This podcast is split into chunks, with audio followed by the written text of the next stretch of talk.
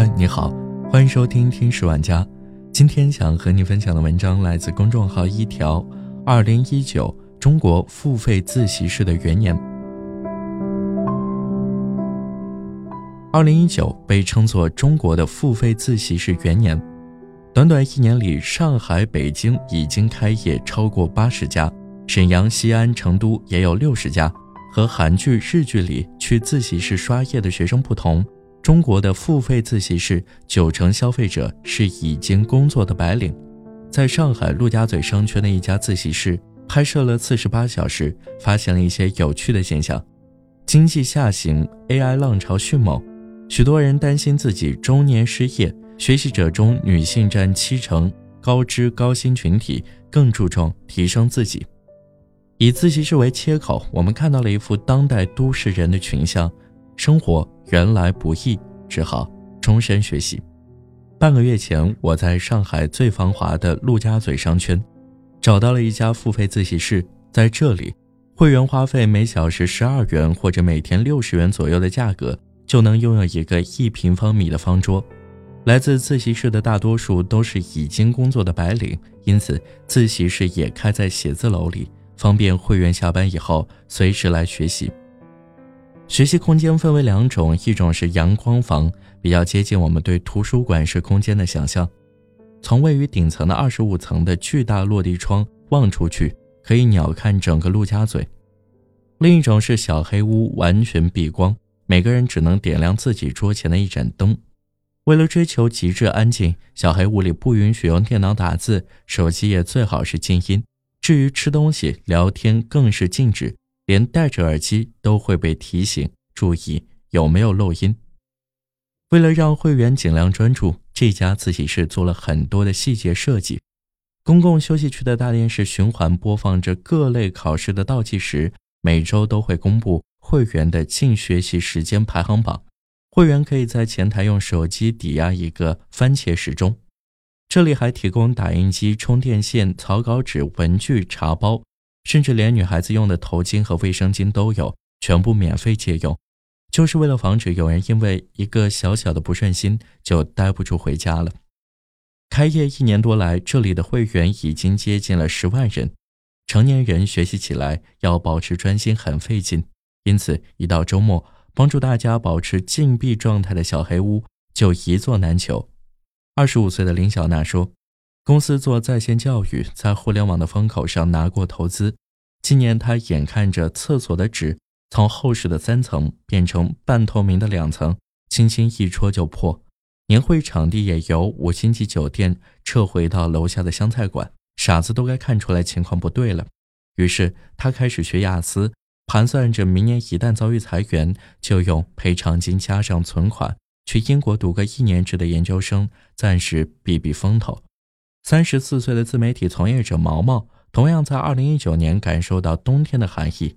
流量真的是越来越贵了，增长变得越来越困难。前几年每到年末，同事们讨论的是来年 KPI 如何翻倍，但今年大家说要从增长式思维转变为精细化的运营思维。27岁的蔡成龙出生于徐州的一个县城，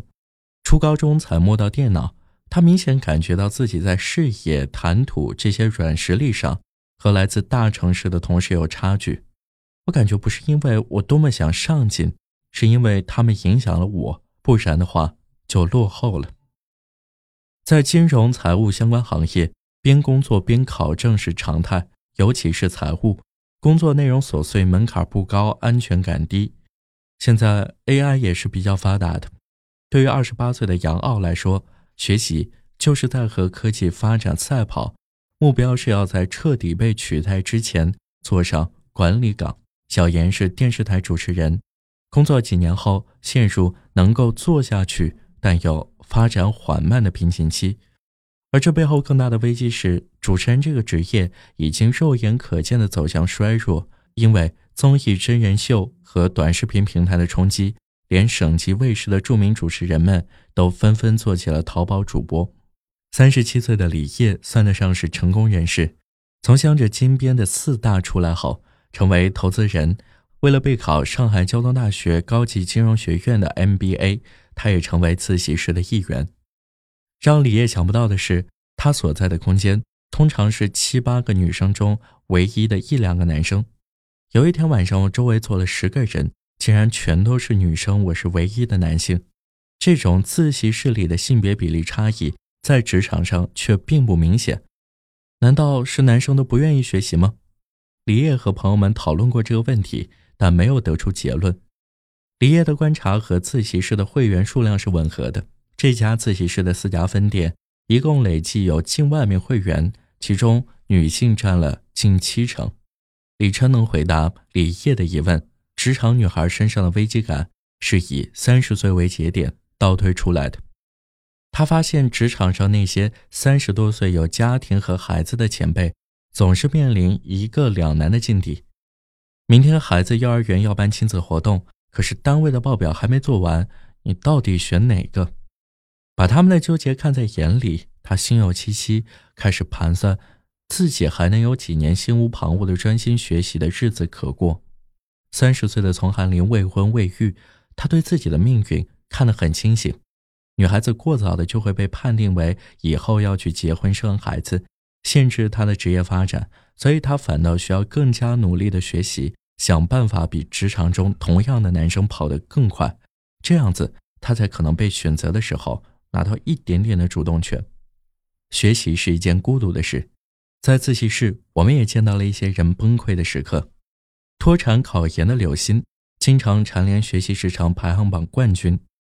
我们很想采访他，但几次沟通都被他拒绝。当时距离考研还剩下13天，他正面临心理波动期。有一天，他站到自习室的阳台上吹风，发了一条朋友圈，说有时候真想跳下去。和应届生不同，脱产考研意味着没有退路，如果考不上，职业履历也断了，回到职场几乎等于从头开始。胡安用开玩笑的语气在下面留言安慰他，下面一层有平台，跳也跳不下去。蔡成龙前不久也经历过一次低谷，他为一项考试准备了几个月，但考完就知道自己肯定过不了，把所有的机会成本都投到上面，然后发现没有成功，整个人都是比较难受的。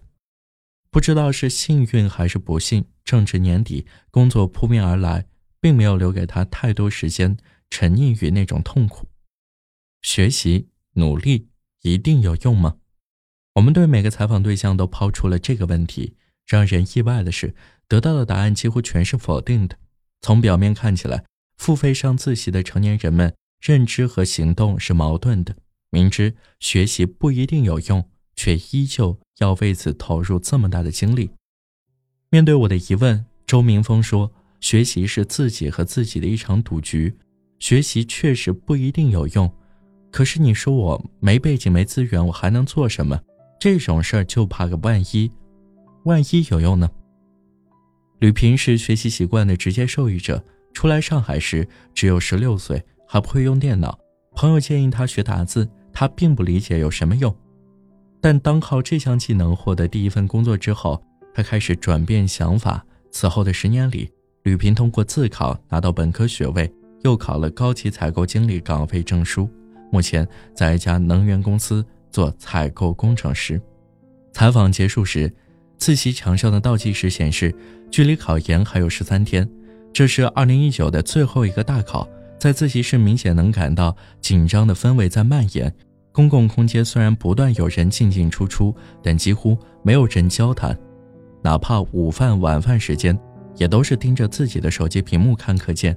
和窗外的车水马龙形成鲜明的对比。而就在刚刚过去的周末，1年一度的研究生考试如期进行，今年考研报名人数341万，比去年增加了51万，创下历史新高。